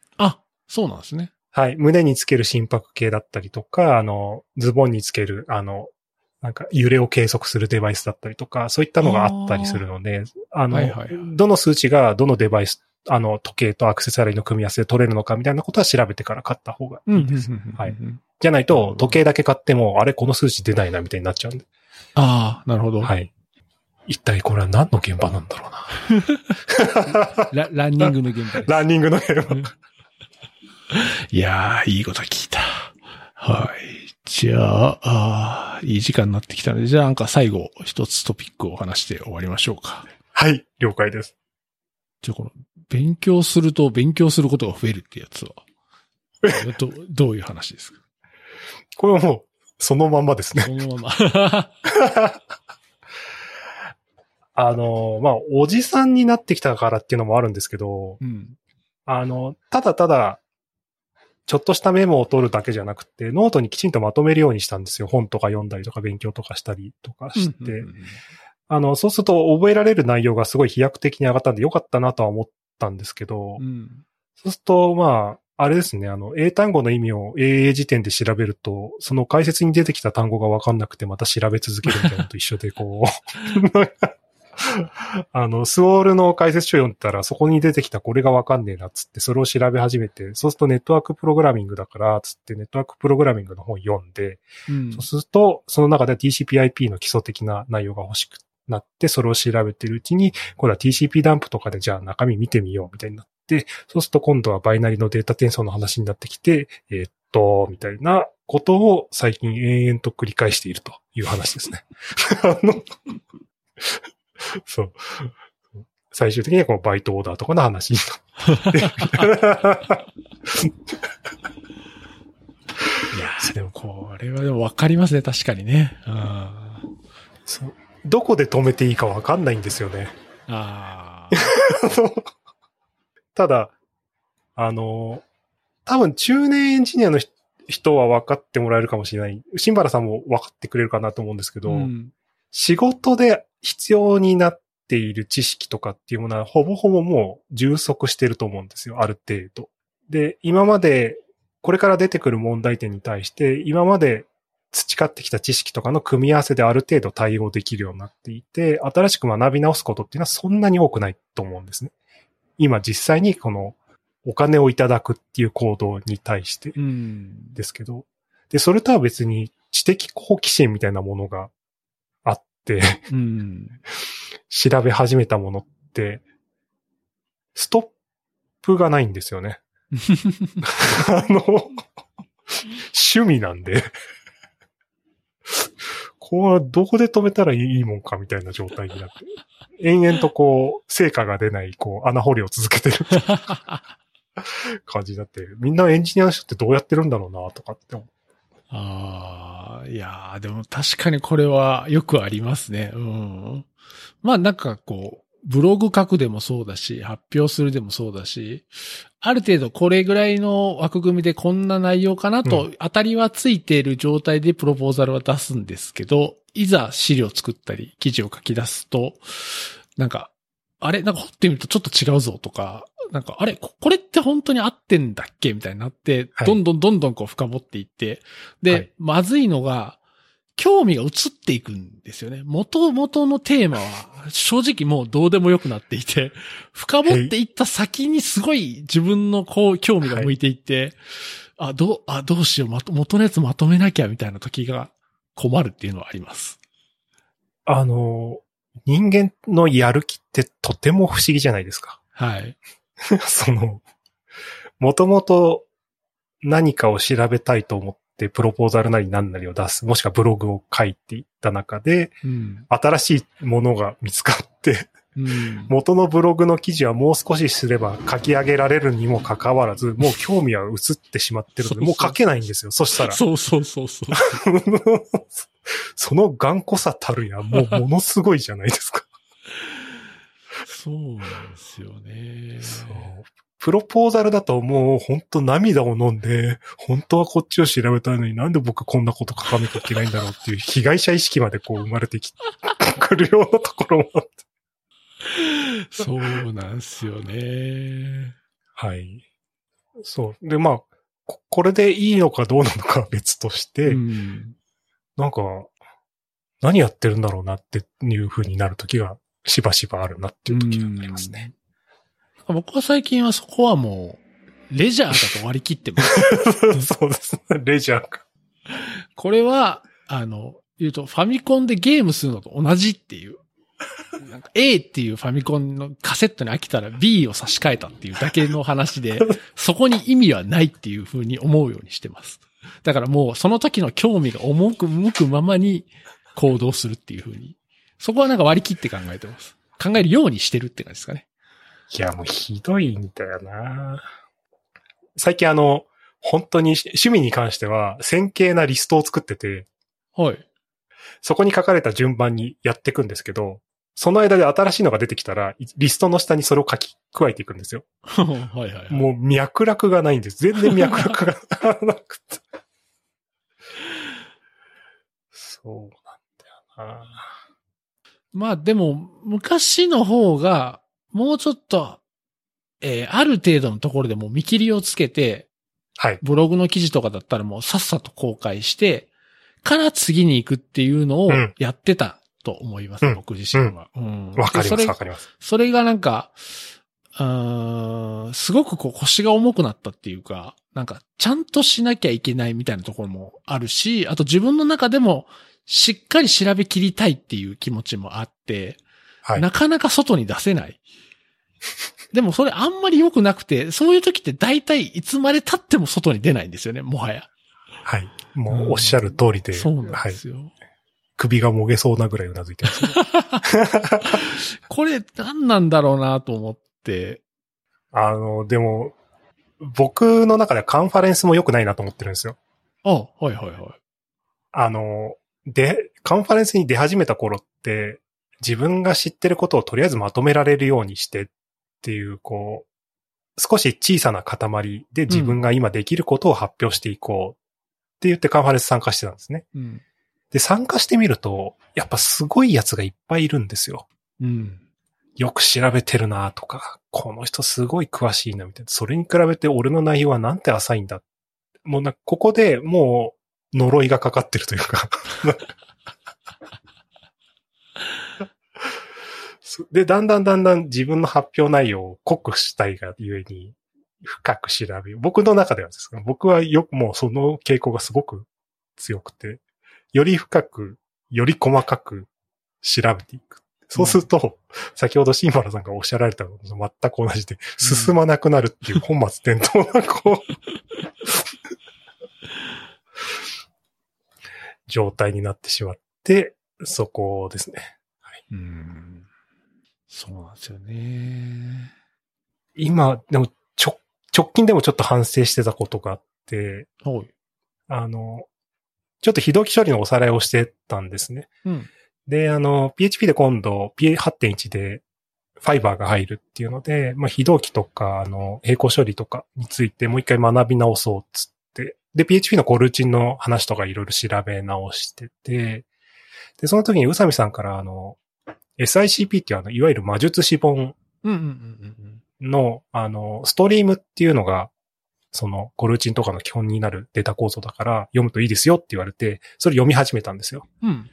で、結構難しくって、でもこれちゃんと理解してやる。もうここで呪いかかってるんですよ。ちゃんとっていうキーワードが出たと思うんですけど、ちゃんと理解してやろうっつって、俺このページ開いたまんま、もう7日間ぐらいが経過して、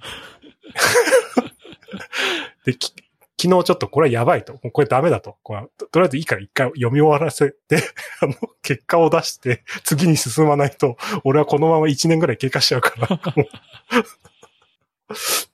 はい。っていう、ちゃんとした呪いにエンジニアすぐかかるなとか思いながら。ああ、の、呪いっていうワードはいいですね。確かに。そうかもしれないですね。なんですかね。いいとこ見せたいんですかね。まあ、根本にはそういう気持ちがあるのかもしれないですよね、きっとね。その、承認欲求とか、うん。そういうのが、まあ自分がよく見せたいとか、反対になんか変なこと書いたり、間違ったことを書いた時のうん。恥ずかしさとか、そういう風に見られたくないとかっていう感情はきっとあるんでしょうね。でも、ふ深く細かいことになればなるほど正解がない状態になっていくんで、なんか本当にあの、done is better than nothing で、要は終わらせちゃった方がいいんですよね。そうですね。適当な理解でいいから、うんとりあえず一回終わらせちゃって、そうすると、同型の何かを学んだ時に、知見が深まる時があるから、その時に読み返すと少し理解できるみたいなのが多分正しくって、で、そんなことは100も承知だが俺は進まねえんだ、みたいな状態になって、まあ反省しきりって感じですね。ああ、それはでもすごいわかりますね。なんか僕自身も、なんていうんですかね。ちゃんとしなきゃみたいなのがやっぱりどっかにあって、はい。それが、本当さっきの富所さんのカンファレンスの話と一緒で、何か新しいことをしだしたときは、あんまり思わないんですよね。多分それは知らないからってこともあるんでしょはい。うけど、はい。でその時は割と本当に自分の見える世界の中での、まあその時もちゃんとしようとはしてるんだと思うんですけど、だから、そこはまだちっちゃいんで、トントントントンいけるんですけど、ある程度なんか景色が見えてくると、あれも気にしなきゃ、これもし気にしなきゃ、自分なりにはもっと良くしたいし、みたいなのがいっぱい増えてきて、なんかだんだん動きづらくなってくるっていうのは、いろいろありますね。うん。ちょっと違う例え話になっちゃうかもしれないんですけど、僕におじさんがいて模型を作るのがすごいす好きなおじさんなんですけど、はいはい。あの車の模型とか作って着色とかもこうスプレーとか使ってすごい綺麗に作るんですね。で、そのおじさんがずーっと作ってる船の模型があるんですよ。はいはい。で、なんかあの、船体の骨組みとかをめちゃめちゃ綺麗に作ってるんですけど、20年ぐらい経ってるんですけど、一向に出来上がっていかないんですよね。ただ、一本一本の骨組みをめちゃくちゃ綺麗に作ってるんですよ。へえ。で、ある時、あ、俺の勉強、これになってるなっていうふうに思った。ああ。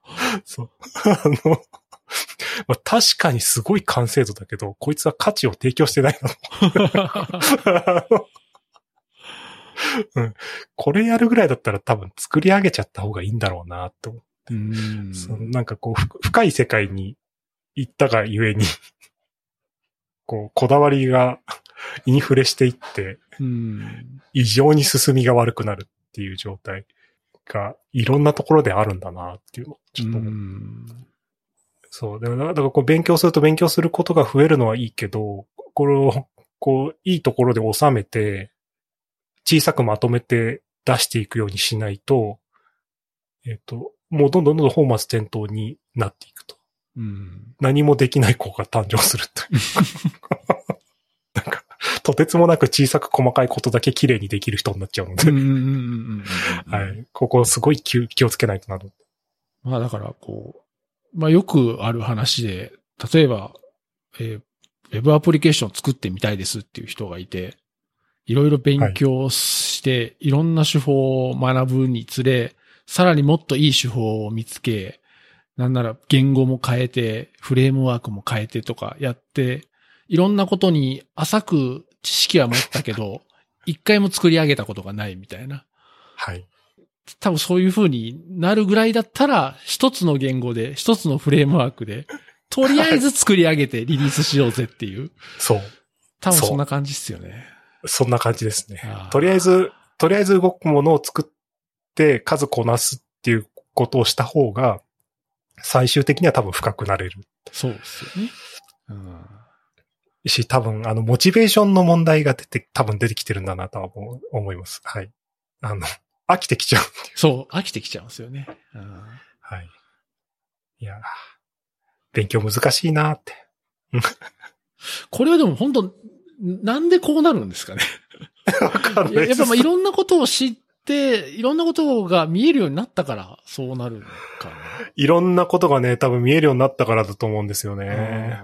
そう。でノートも綺麗に書こうとすると失敗するんだよな。ああ、まあでもそういうことですよね。うん、そう。とりあえず終わらせちゃう方が絶うん対いいんですよ。はあ、悲しい。なあ、もっと、もう43年も生きてるのに、全然勉強の仕方上手くなんないと思う。ええあ、でも、富所さんはなんか割とそういうのが上手い人っていうか、まあそういうアウトプットもされてるじゃないですか。あの、前だったらあの、発表のスライドの作り方みたいなのをこう、ちょっとずつ見せてとか、あと読書、読書メモの取り方とかさ、はい、はい。あああいうのを割とこう出してはるんで、なんかそういうのがやっぱりこう、上手っていうか、自分なりに体系だった方法がある、持ってる人なのかなと思ってたんですけど、富所さんは富所さんでいろいろ模索してるんですね。はい、もう毎日模索してます。はい。ああ、なるほど。そう。な、すごく、全体的にうまくいくときはあるんですよ。アウトプットが出て、勉強が進んでっていうときがあって、おそらくその時は問題の捉え方がきっと適切なんだろうなとは思う。ああですね。うんただ、そうじゃないドツボにはまると、アウトプットは出ない、インプットも進まない、体調も悪くなる、夜も眠れなくなるみたいな。なんかそう、そういう、なんか極悪コンボにはまる時があって、で、それを避けるにはどうしたらいいかっていうのを最近はシステム思考の勉強をして、解決できないもんかとかっていうのをやってます。そう。どこがコツなんだろうとか、何をやめたらいいんだろうみたいなことを考えたりしますね。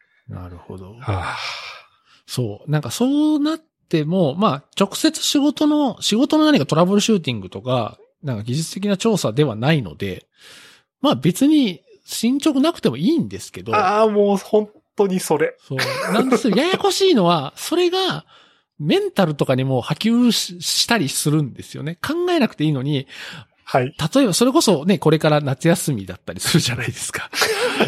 で、ね、もう本当よくある話で、夏休み前にはあれもやりたい、これもやりたいってやるんだけど、夏休みの最終日に見返すと、何にもできてない。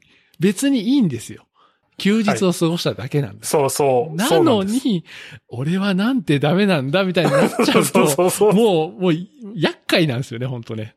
立ち悪いんで。いや、でも、みんなも多分同じようなことを大なり小なりやってるんだけど、まあカンファレンスとかでみんなもアウトプット出すじゃないですか。出せますね。そうすると、他の人を見ると、ああ、他の人はちゃんとできてるのに、僕はなんで。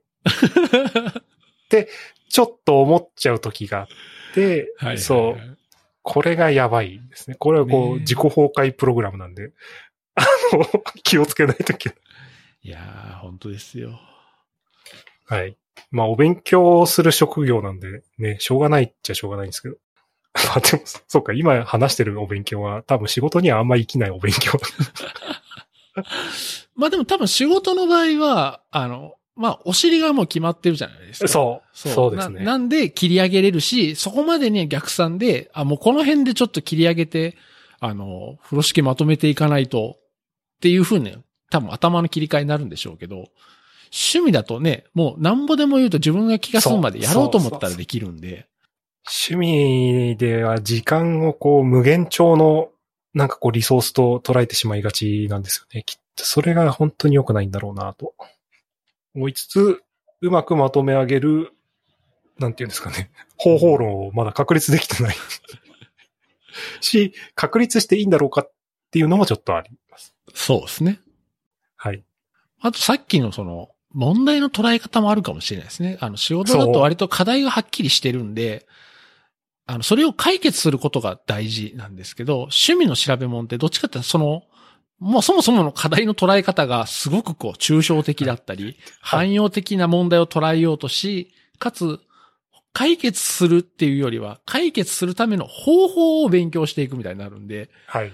方法は言うと無限にあったりするんで、余計立ち悪いんですよね。立ち悪いですよね。なんかだから、うんまあそうっすよね。本当はなんか一個の解決策が見つかったらもうそれを出してしまって一旦区切りにすればいいんでしょうけどね。あ、こっちもある、そっちもあるみたいになってきて、そうなんですよ。どっちら勝っちゃうっていうのがね。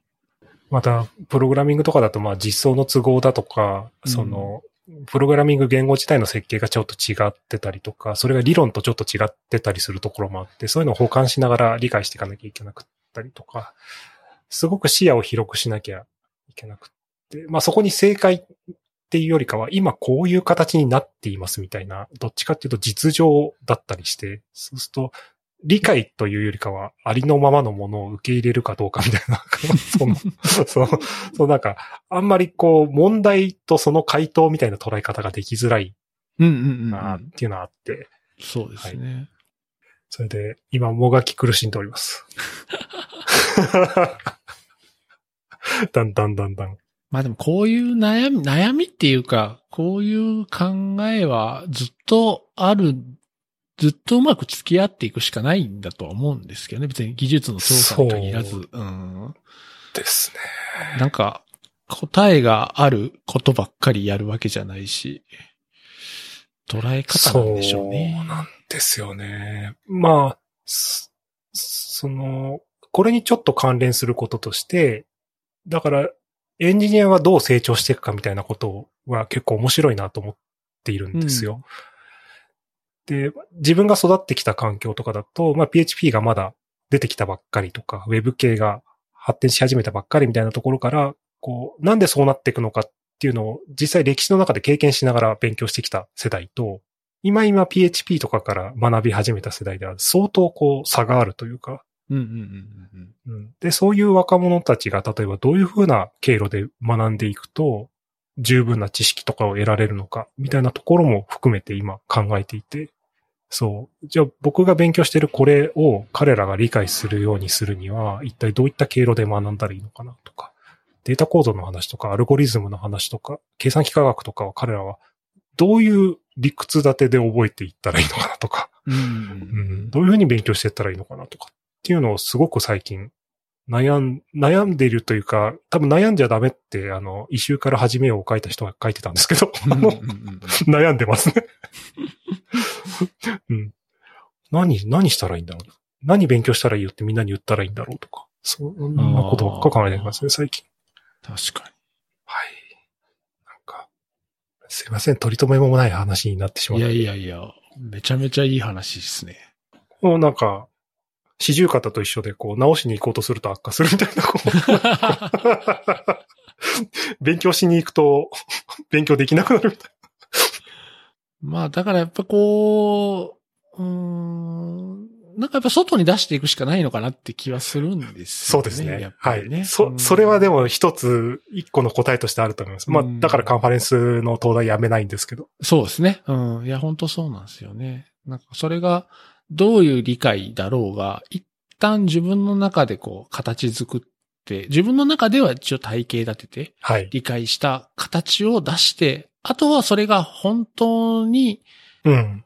まあ本当の理解って、まあ言い方おかしいですけど、まあいろんな人の理解との差分を見るための叩き台として、一回だ出しちゃえば、あとはその差分を見ることで自分も学びやすくなると思うんですけど、その叩き台すらない状態だと、ななんかいろんなことが入ってきても結局なんか迷っちゃうだけで進まないとは思うんですよね。だからそのそうです理理解のための足場を作るためのアウトプットっていう感覚で、きっといいですよね。しかし、昔はそうしてたなってなんか今ちょっと思ったりしました。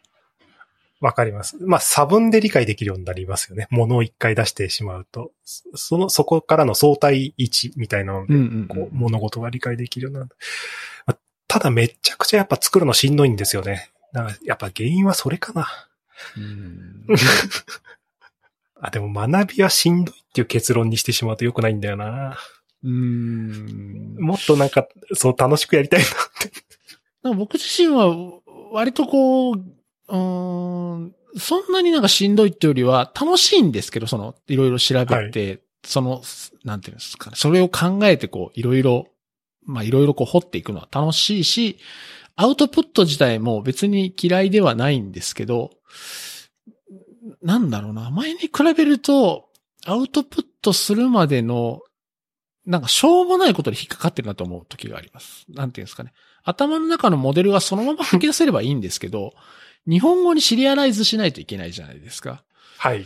そこで、なんかすごい詰まることが多くて、本当はこう言いたいんだけど、うまく文章にできないのもあるし、もうほんとちっちゃいことで言うと、ぶあの、記事の書き出しでが進まなくて記事にできないとか、なんかそういうのが割と、そういうどうでもいい、いや、そんなんどうでもいいからさっさと書けよとは思うんですけど、なんかそこで止まっちゃうんですよね。そこをね、出し切れた時はいいんですけどね。そうなんですよ。はい。いや、僕もブログ記事いっぱいドラフトあるんで。そうなんですよね。そう。ファクトも揃えてるし、実験結果とかも揃えていて、ソースコードもあって、中身を構成するものは全部揃ってるんだけど、これをどう、こう、一本の記事としてまとめるかっていったところで納得がいかなくって、塩漬け、そのままあ3年経ちました。あ。ありますね。はい。そ、そっと捨てるみたいな。ねいやそっか、みんなやってるんだな。ーやってますね。みんなやってるんだなっていうのはよく、良いかもしれない。あまあでもいや、それはそうだと思いますね。うんあとたまに思うのは、そういう中途半端なアウトプットを、なんかこう、近しい人に見てもらう。ああ、うん。なんかそこでちょっとい一回目のアウトプットはそこで成立するんで、多分ね、そこで、なんか何かしらのフィードバックがあれば、まあなくても見てもらったっていうだけでも、多分なんかそれ出せそうな気がするんですよね。ちょっと改善して。確かに。うん。自分の中で閉じてるのは一番良くないのかなとは思いますけどね。かうん。なんかそういう勉強会開けばいいのかな。ああ、やりましょう。それ、それやりたいですね。中途半端ブログ記事。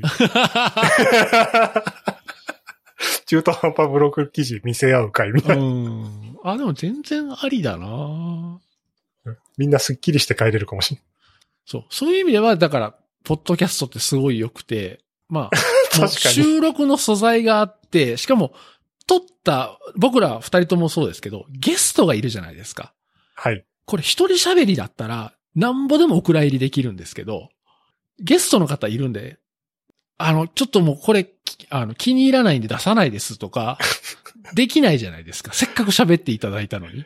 はい。だからそこがね、ねいい制約になってるんだと思うんですよねうん。うんうん。いや、やっぱりさ、そうすると制約なのかなああ、そうかもしれないですね。だからやっぱり仕事とかみたいに締め切りがあるとか、誰かが待ってるみたいになると、あ結局それが必要なのかな。